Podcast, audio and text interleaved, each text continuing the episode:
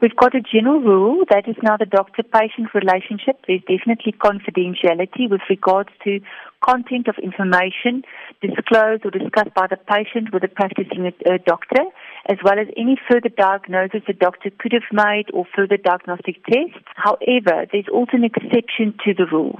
If that content of the information becomes relevant with regards to general public or safety of public or knowledge of public, the factual basis needs to be considered when it becomes justified to disclose that information. So the angle from this side, from the practicing doctor that disclosed information will be the people that approached him and for what reason it is. He will most probably have obtained legal advice to see whether it's justified to make the information available, maybe from a public point of view, from a political point of view. And if it's so that late President Mandela clinically passed on earlier, surely there's also other legalities that need to follow. So to be able to answer accurately whether this doctor was entitled to make it available, one needs to have regard to the factual basis of the information with which he was approached and what he had to consider. In this particular incident, then, do you think that the information revealed in the book about Nelson Mandela's sickness and information about his health was it necessary for the public to know? The, the medical fraternity and the legal fraternity goes hand in hand.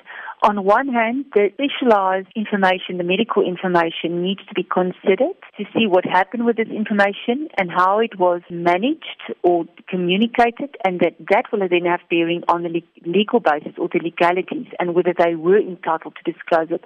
So it's a bit more complex just to say yes or no.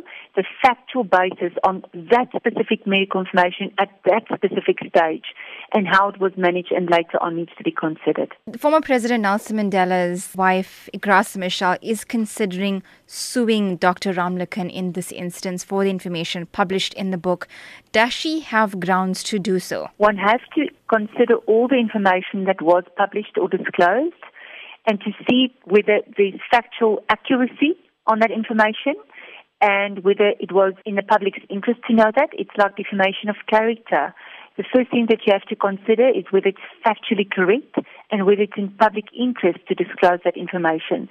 So it will be important for somebody to advise her whether she does have grounds to pursue and what such claim entails, because the cost may be more than a possible claim. With a public figure like late President Nelson Mandela, the public will have a lot of regard with to his life and his legacy, and I think the circumstances needs to be considered before any ruling can be made or advice can be given on the legal basis.